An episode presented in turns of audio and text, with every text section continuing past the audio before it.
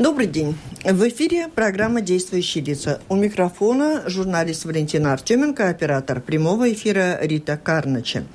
Сегодня о важнейших событиях в стране и не только в нашей. Говорим с постоянным представителем Латвии в НАТО Марисом Рекстиншем. Здравствуйте. Добрый день. В студии со мной работают журналисты Алина Ластовская из информационного агентства «Лето» и Игорь Ватулин – активно пишущий журналист в разные издания. Здравствуйте, коллеги. Здравствуйте. Добрый день. Слушателям предлагаю включиться в разговор через интернет. Присылайте свои вопросы в интернете по адресу lr4 at latvisradio.lv или пишите с домашней странички Латвийского радио 4, где это сделать совсем просто.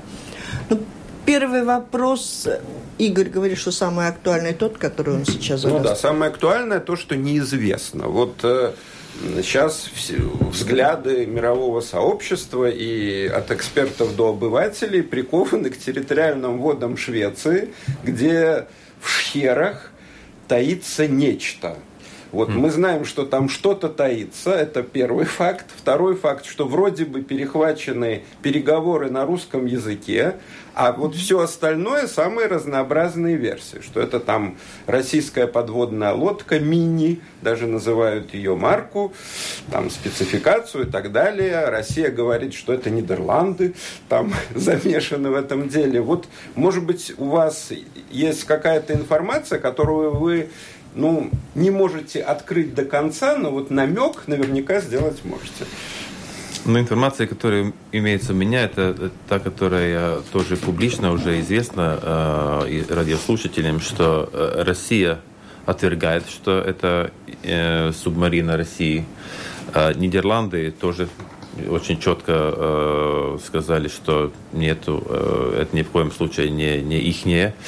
Я думаю, что... Э, я, я понимаю, что у людей есть интерес, потому что это находится все-таки в Балтийском море, это рядом, а что там происходит. Э, э, обозреватель призывает, может быть, возвращение холодной войны, когда мы, как мы знаем, субмарины Советского Союза там довольно часто заходили в шеры Швеции. А на данный момент я думаю, что нам не нужно тут, как говорится, бежать вперед э, лошадей. Надо, э, очевидно, в первую очередь подождать э, официальной информации шведского э, правительства. Я понимаю, что на данный момент э, позиции шведского новоизбранного правительства очень такое резервированное, без каких-то э, специфических комментариев. А Швеция, как мы знаем, является партнером а, НАТО, но, насколько мне известно, она не обращалась э, к НАТО э, за, за какой-то помощью или э, с какими-то вопросами. Так что я бы порекомендовал порекомендовал просто подождать э, более конкретной информации со стороны Швеции. Ну вот а как вопрос вам, как человеку, знающему вот технические возможности НАТО, если бы Швеция входила в НАТО, мы mm. бы уже знали, что там таится на дне? Мы знали бы. Мы знали бы. Но еще раз говорю, не, не надо, очевидно, все-таки э, заниматься спекулятивными какими-то высказываниями. Я, я тоже, как говорится, с улыбкой прочитал в одном из интернет-сайтов э, тут у нас в Латвии, что это якобы там э, зашла э, подводная лодка э, Дмитрий Долгорукий, который является флагманом э, российского флота, Северного флота. Mm-hmm. А, ну, во-первых, это тут, тут не Северный флот а в этом регионе. Во-вторых, ну, такая подводная лодка даже теоретически зайти э, в Балтийское море не может. А, так что, еще раз, будем дожидаться официальной информации со шведской стороны. Но вот тоже эта ситуация с пересечением эстонского воздушного угу. пространства со стороны другое. России. Как, э, какая там оценка со стороны НАТО этому происшествию? И, ну, это другой вопрос. Э, в том смысле, что тут мы говорим о воздушном пространстве э, Эстонии э, и Эстонии как члена НАТО, то есть воздушного пространства Североатлантического альянса. Как мы знаем, за порядком в нашем воздушном пространстве следит специальная миссия Балтийского патрулирования которая на данном моменте базируется в Литве и в Эстонии, э, в двух аэродромах, чтобы оперативно могли реагировать на э, такого рода проявления. Мы, конечно, знаем, что Россия очень активно в этом году организует перелеты с, со стороны Российской Федерации к Калининграду, тоже Российской Федерации, над нейтральными водами Балтийского моря. В то же самое время очень часто приближается очень, как говорится, плотно к нашему рубежу. В тот момент, когда это происходит, тогда поднимается в воздух натовские самолеты, вылетают, идентифицируют эти самолеты и, как говорится, сопровождают э, территории, которые, как говорится, не ставятся под э, знаком вопроса. А почему это делается? Это делается потому, что, э, во-первых, показать, что все-таки это э, территория суверенных государств, член НАТО. А во-вторых, чтобы все-таки дать понять, что э, хотя формально у России есть э, право э, такого перелета военных э, воздушных кораблей, скажем так, с Петербурга в, в Калининград и обратно. Но, но все-таки мы желали бы, чтобы эти а, перелеты были бы а, проведены, а, как говорится, в таком нормальном русле, информируя а, те страны, которые прилегают к этим водам, потому что ну, надо тоже понять, что все-таки в этом воздушном пространстве а, имеется очень активная а, гражданская сообщения. Самолеты перелетают э, в наши территории. И, конечно, для тех, которые организуют эти гражданские перелеты, ну, чисто для безопасности э, было бы очень полезно знать полную картину, что происходит в этом небе. Но наша премьер назвала просто вот это пересечение воздушного пространства или приближение к нему тактикой запугивания. Ну, когда говорили о Латвии, как вы оцениваете? А, тут все-таки нужно как говорится, отличить два, два э, момента. Один, когда приближается к нашему воздушному пространству, это, ну, может быть, не так много запугивания, это проверение бдительности. Я бы так охарактеризовал это. Когда пересечает воздушная э, э, граница воздушного пространства, это уже квалифицируется как, э, как нарушение норм, международного права. И в данном случае пару дней тому назад, когда это было в Эстонии, тогда эстонская сторона вызвала российского посла и вручила соответствующую ноту, высказывая свою, как говорится, негативную оценку этому событию и пожелание, чтобы это не возобновилось.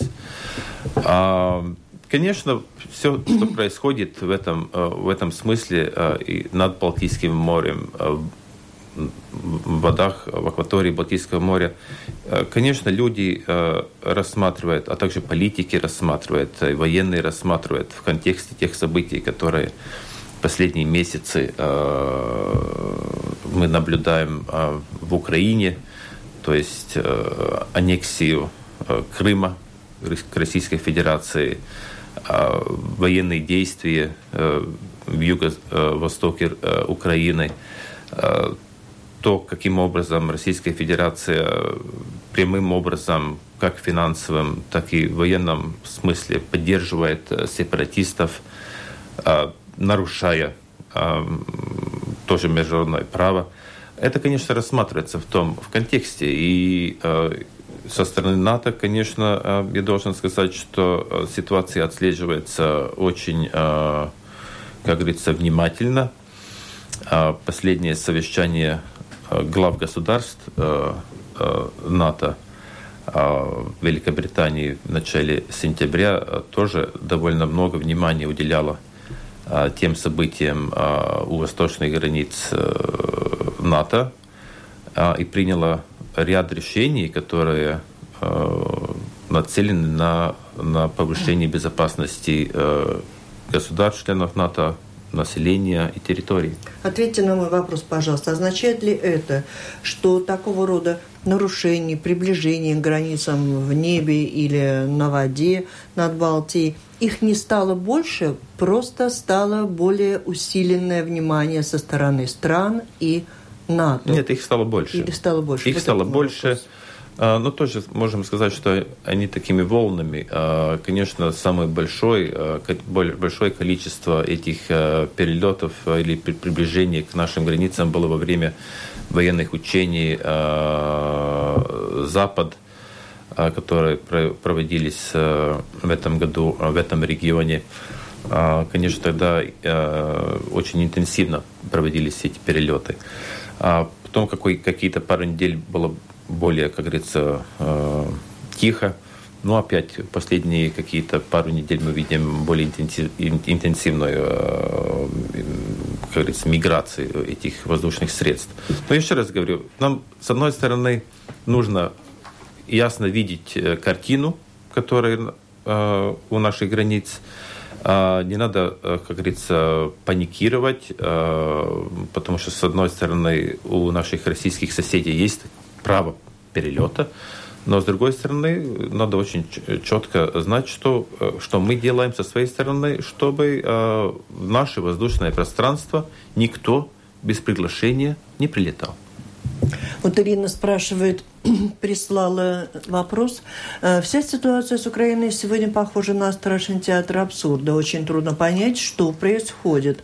Почему информацию в СМИ дают избирательно на латышском языке одно, в основном негатив против России, на русском другое, чтобы разжечь конфликт в Прибалтике? И как бы вслед мой вопрос, а в чем вы видите смысл происходящего? Однозначно ясно, что если Россия нападет на Балтию, НАТО будет защищать, и это будет война между да. НАТО и Россией, что невозможно, тогда в чем смысл происходящего? Ну, во-первых, э, действительно имеется очень большая разница между э, Украиной, которая тоже является партнером НАТО, но не является членом НАТО. И, конечно, в том смысле на Украину и на ситуацию в Украине – угрозы а, или какие-то военного характера действия не, не распространяется а, принцип коллективной безопасности, то есть э, тот принцип, который актуален для нас в случае, если кто-то действительно, хотя мы не предсказуем такой ситуации, кто-то на нас э, будет стараться напасть, тогда это будет интерпретировано как атака на все 28 э, э, стран-членов НАТО. А, а то, что находит, э, происходит на Украине и разного рода информации в средствах массовой информации российских, балтийских, западных, ну, я должен с печалью свое личное мнение высказать, что, что слежа за телевизионными каналами Российской Федерации мы видим очень ну, такую сильную э, долю пропаганды. А я лично не помню, не припомню такую пропаганду даже во время Брежнева. Я извиняюсь. Я, я тогда тоже смог смотреть телевидение и смог понять, что там говорят или не говорят. А, но такого уровня пропаганды я не, как-то не помню. А, я до, Конечно, есть нюансы. И, конечно, когда эм, ведется военное действие, эм, я думаю, мы не можем рассматривать э, вопросы, как говорится, черное-белое. Но а, сам, а, а, некоторые основополагающие аспекты все-таки я должен подчеркнуть. То, что мы видим на, на юго-востоке Украины, это не только, скажем так, протесты локального характера, где люди не, недовольны какой-то политикой Киева, скажем так.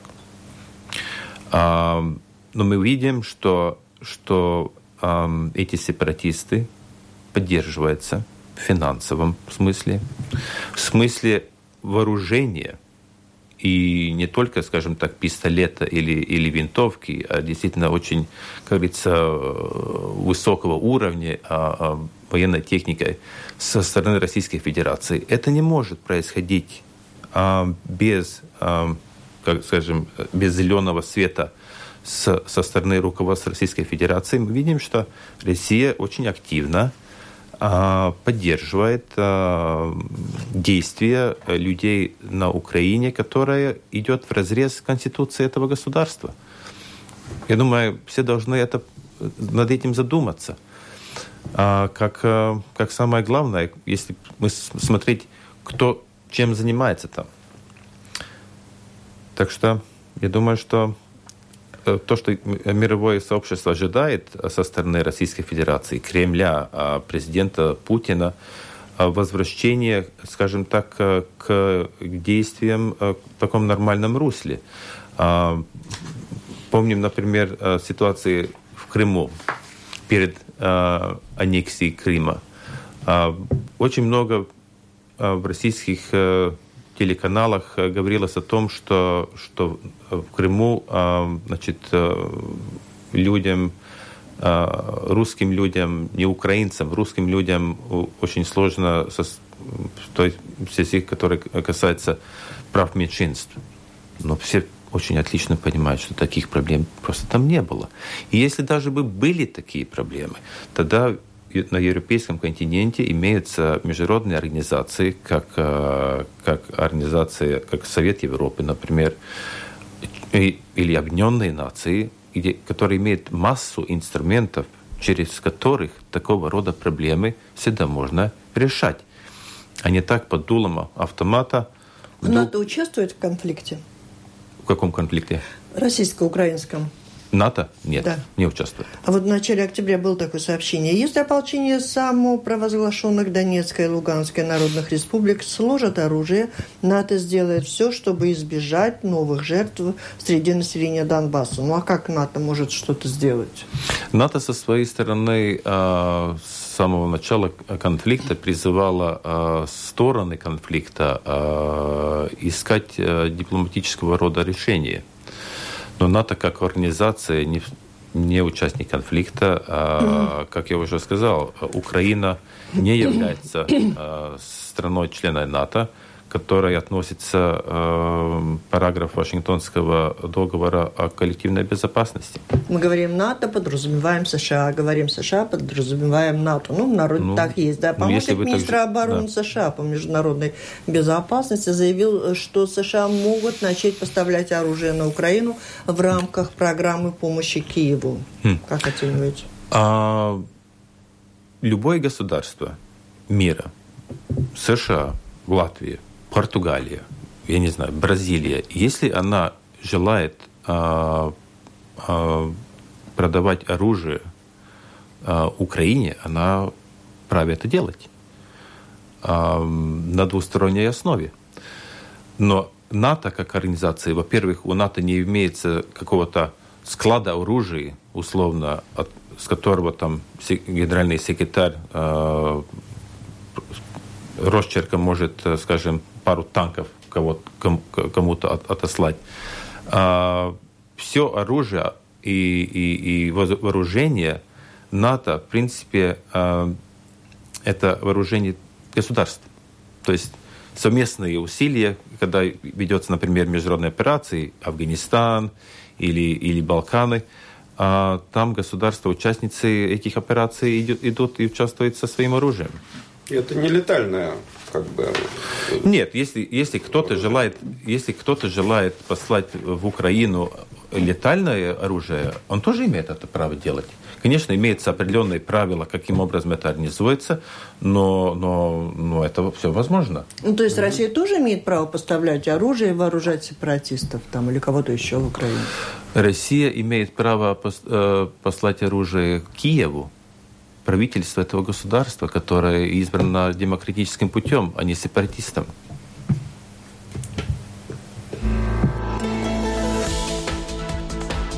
Напомню, вы слушаете программу «Действующие лица». В ней сегодня принимают участие посол Латвии в НАТО Марис Рексинша, журналисты Игорь Ватолин и Алина Ластовская из, из информационного агентства «Лето». Игорь хотел, да? Да, ну вот э, если до сих пор возможности НАТО, мощные возможности, были ясны и понятны, то есть если двинется, например, самолеты, понятно, можно там сбивать самолеты, танки, их можно увидеть, то сейчас война приобрела гибридный характер характер. То, что мы mm-hmm. видим и на юго-востоке Украины. И в гибридной войне главный акцент делается на медийную составляющую, на то, что происходит в мозгах людей. Mm-hmm. Вот поэтому вопрос, готова э, ли НАТО к этой вот новой войне нового типа, гибридной войне, когда скажем, канал там Russia Today, московское вещание, вот в Латвии по-прежнему можно все это слушать, э, является оружием куда более мощным, чем даже танки и самолеты. Вот готовы ли НАТО к такой фазе? Я могу только сказать то, что, э, конечно, НАТО, безусловно, изучает э, ту ту операцию, скажем так, которую провела Российская Федерация в Крыму, гибридный подход, то есть комбинация классического военного давления или угроз применения военной силы в комбинации с теми элементами, о которых вы говорили, эти уроки изучаются. Я могу сказать только это.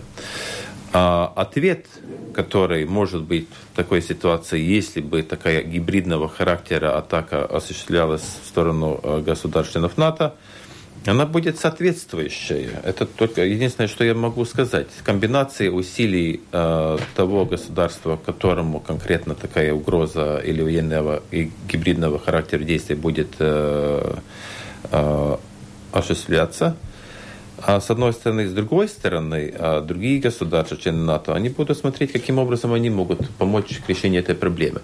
И должен, может быть, и радиослушатели еще раз, э, может, ну, такую азбуку, каким образом действуют эти коллективные гарантии или коллективная безопасность. То есть все время э, очень часто э, упоминается параграф 5 Вашингтонского договора, то есть Конституции НАТО, что атака на, одну государ... на одну... одного члена, члена НАТО является атакой на, на всех. Но имеется четвертый параграф, который не менее важен, который гласит о том, что в такой, в таком случае, когда кто-либо из э, членов НАТО э, ему кажется, по ему усмотрению, э, что его безопасность находится под угрозой, а, тогда он, это государство, оно может э, призвать остальных к консультациям. Такого рода консультации были проведены, э, пока я нахожусь в Брюсселе пару раз уже.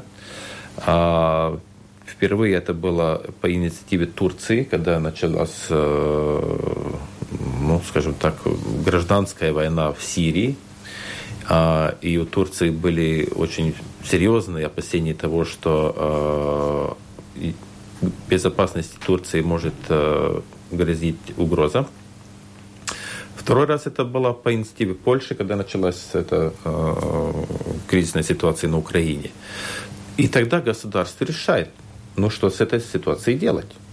Является ли эта ситуация настолько э, серьезной, что необходимы какие-то специальные действия, специально какие-то ресурсы надо э, отводить для решения проблем. Например, в ситуации с Турцией по решению э, всех стран э, членов НАТО было решено усилить э, противовоздушную оборону Турции. И были поставлены несколько батарей э, системе «Патриот» э, к, э, к южной границе Турции – в течение нескольких недель. Так что таким образом работает НАТО. То есть есть кто-то считает, что вот есть угроза или гибридного характера угроза. Вот если теоретически, хотя я должен откровенно сказать здесь, что, что мы не рассматриваем на данный момент э, какие-то элементы прямой угрозы к любому члену НАТО. Но если вдруг э, такая угроза была бы, теоретически тогда Латвия, э, безусловно, обратилась к другим, в первую очередь, за консультациями. Угу. Перед, перед нападением. Да.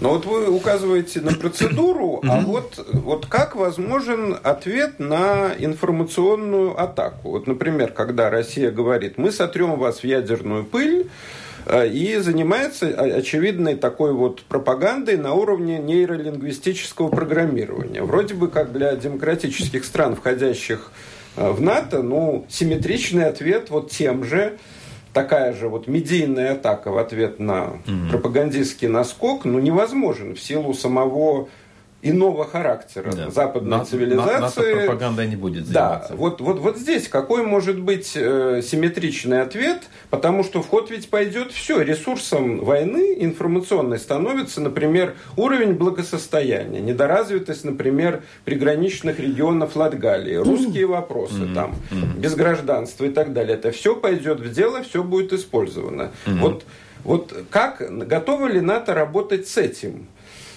Контекстом? А, короткий ответ – да, готово и будет работать. Э, длинный, более длинный ответ в том, э, что, что безусловно, каждый член НАТО, в том числе Латвия, полной ответственности за то, чтобы такого рода, э, такого рода пропаганда или, или гибридная атака, она не имела хорошую почву.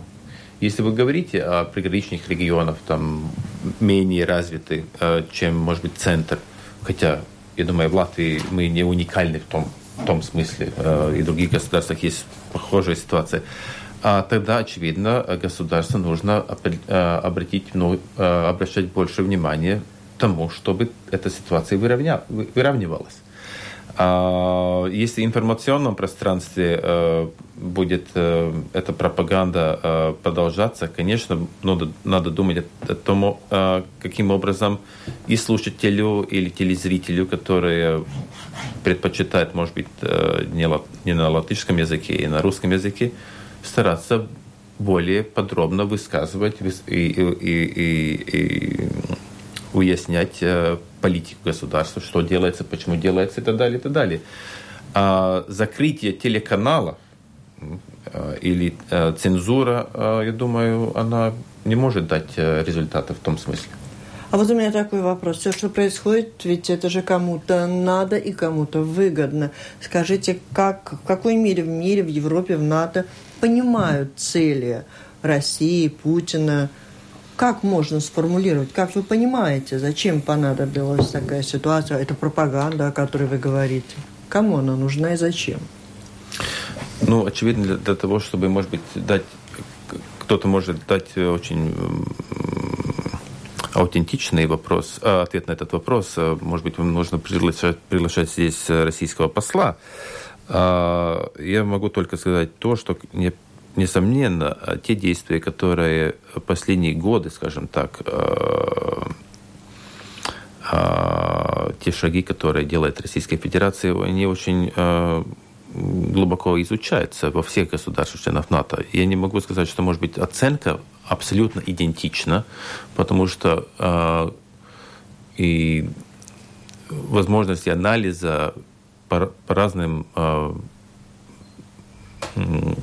по разным причинам разные. Конечно, у тех государств, которые имеют больше и в историческом плане совместно э, с Российской Федерацией, они могут понять ситуацию более глубоко.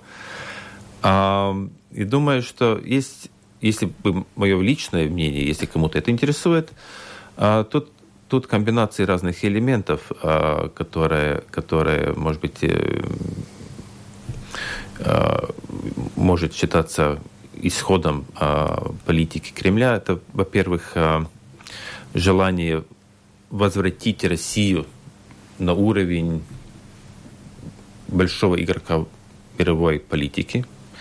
Э, мы знаем, что этот сентимент России очень сильный, что оценивается период Ельцина периодом только потерь, потерь статуса Российской Федерации.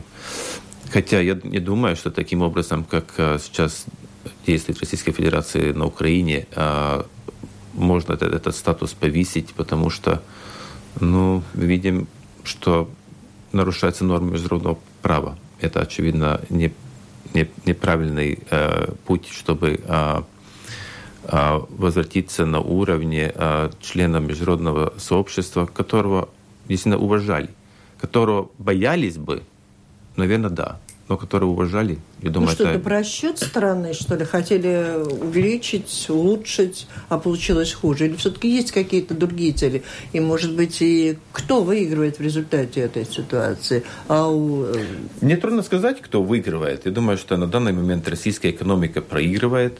Российский э, гражданин проигрывает э, в долгом, э, долгосрочном плане.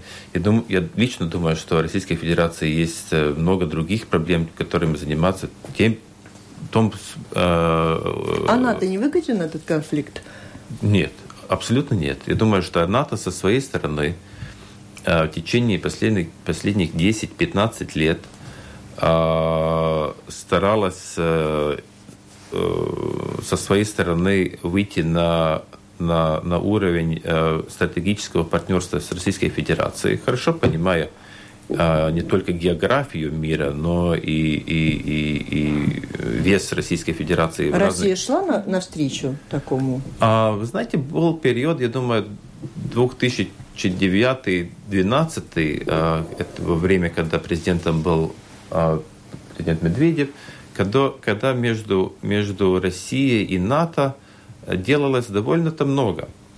Например, э, сотрудничество э, в отношении операции, натовской операции в Афганистане, где Российская Федерация шла навстречу э, по, по предоставлению своей территории для отправки грузов – для, для, военных, э, для этой военной операции были э, определенные проекты по, по э, борьбы с терроризмом. Довольно много делалось. Сегодня все заморожено, грузов Сего, больше нет? Сегодня все заморожено. И грузов нет? Я думаю, что сейчас по грузам там ситуация довольно не, не, недовольна, а намного отличается, потому что операция в Афганистане заканчивается в конце этого года. А останется маленькая миссия, а, которая не нуждается в таком, такого рода поставок, так что не актуален этот вопрос угу. больше. Но, в принципе, вся военная и, и, и, и практическая кооперация остановлена. Оставлен только один канал политического диалога на уровне послов. Ну вот беря во внимание, что вот эта ситуация, конфликт, он достаточно затяжной, и ничто да. не говорит о том, что он в ближайшее время будет решен. Да. Как НАТО будет устраивать отношения с Россией, или мы будем да. ждать каких-то шагов с их со стороны, и возможно ли возобновление какого-то стратегического партнерства или хотя бы стремления к этому? Я думаю, НАТО довольно-то ясно э, и на уровне э, саммита в Великобритании в сентябре высказало, что мы готовы э, к возвращению к диалогу, и сотрудничеству, но тут, не, не, несомненно, ожидаются шаги со стороны Российской Федерации, которая не только на таком, может быть, э, устном э, уровне, но и практическом уровне э, показывала, что Россия готова идти на деэскаляцию ситуации в Украине, то есть это прекратить поставки оружия, прекратить поставки добровольцев, хотя это тоже вопрос на язык насколько эти люди, которые там сражаются и, и погибают, добровольцы. А, тут разного рода информация и, и, и в средствах массовой информации. И, а, и, и, и, третье, что очень важно, а, это а, Россия, меж, э, граница между Россией и Украиной. Но со стороны России, в принципе, сегодня ну, дырявая. Там проходит туда-сюда. Она продырявилась или она изначально была какая-то шат, э, шаткой, ну, знаете, не граница? Э, как мы знаем, э, у России с Украиной отношения последние 20 лет были очень хорошие. Никто, ничто не говорило о том, что может происходить данного рода конфликт. А, и поэтому киевские власти, очевидно, не усматривали особую необходимость э, эту границу обустраивать для такой ситуации, которая э, на данный момент. А, так что, я думаю, тут э, кому-то сказать, что вы знаете, ну почему вы сами там свою границу не, обустроили, а, такой упрек делать, ну, я думаю, не, не А человеческий фактор в НАТО имеет какое-то значение? То, что новый генсек НАТО, как о нем пишут, стал человек, который умеет договариваться с Москвой. Это может как-то сработать?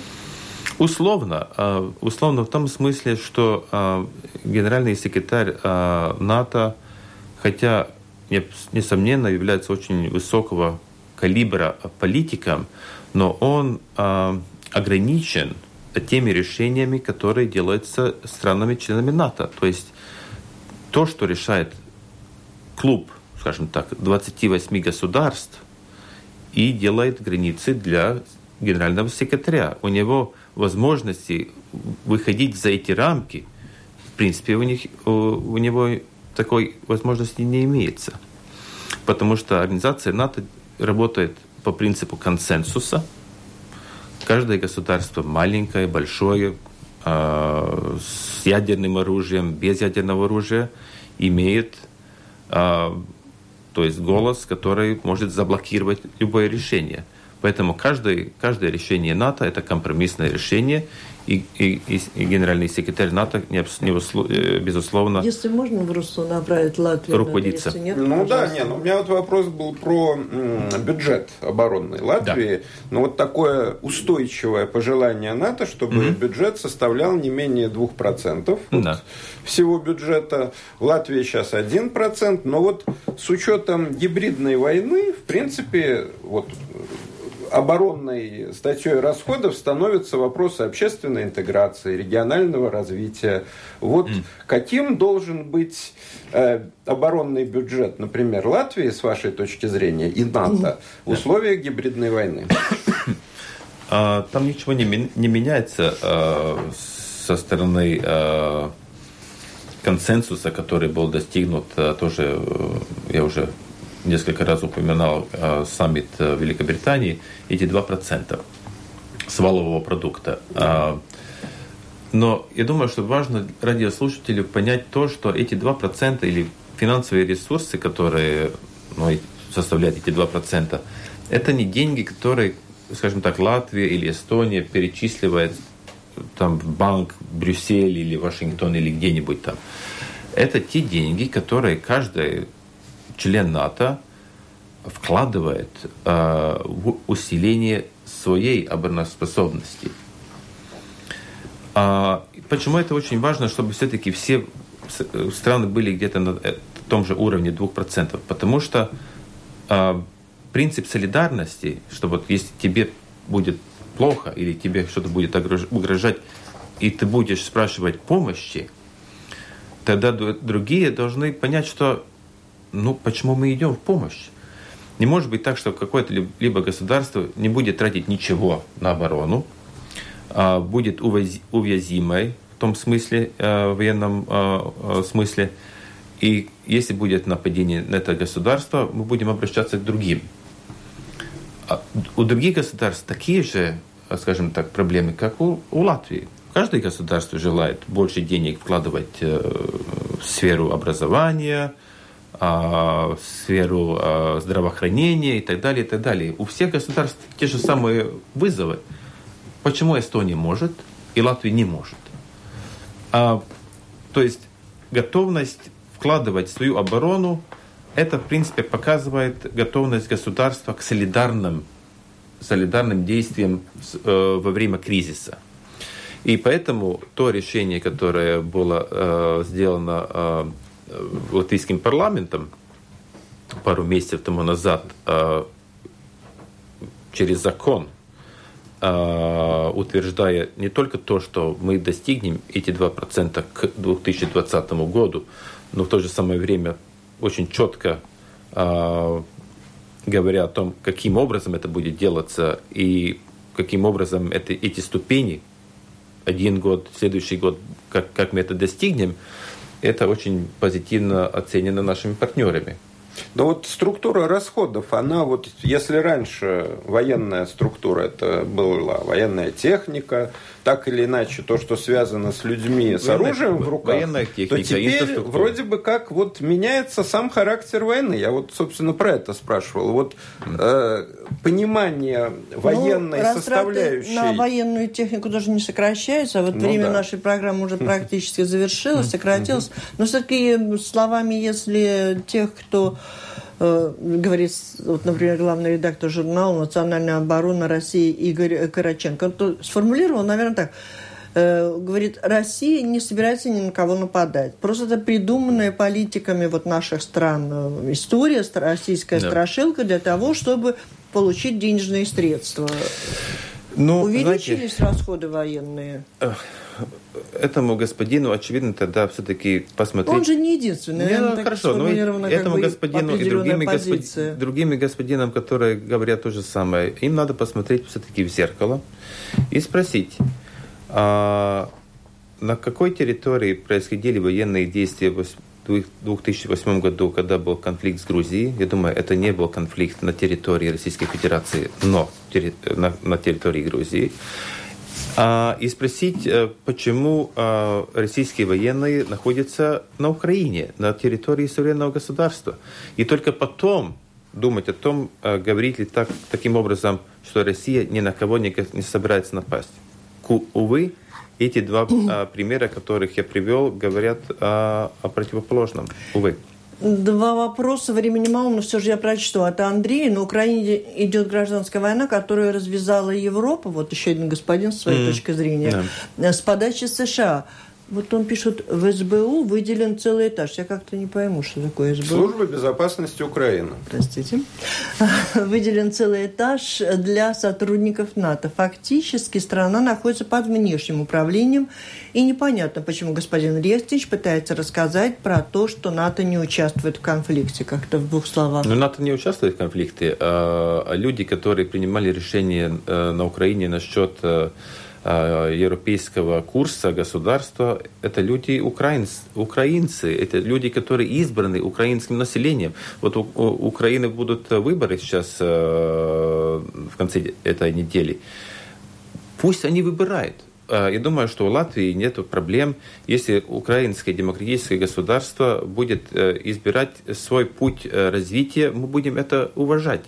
Увы, Российская Федерация – не-то очень хочет уважать э, такого рода решения суверенных государств. Мы видим угрозы, которые со стороны политиков российских э, в адрес э, Украины, в адрес Молдовы. Вот Молдова, вы сейчас будете подписывать э, договор о ассоциации с Европейским Союзом, а у вас будет гораздо больше газ э, стоить. И так, знаете, такого рода подход, э, ну, давление, он контрпродуктивный кому-то. И мы уважаем мнение всех слушателей. Вот такой вопрос, как господин Рельтенш расценивает прослушку одних членов НАТО другими, ну, например, США, Германия, других стран? Я думаю, об этом, а, об этой тематике свое мнение высказали как американские политики, так и германские, когда этот, а, этот вопрос был а, в сфере, в сфере публичной дискуссии. А, и думаю, что службы а, безопасности, они, они а, сотрудничают с одной стороны, но с другой стороны занимаются безопасностью своего государства. Ну вот э, ясное дело, что латвийская армия входит в состав НАТО. Да.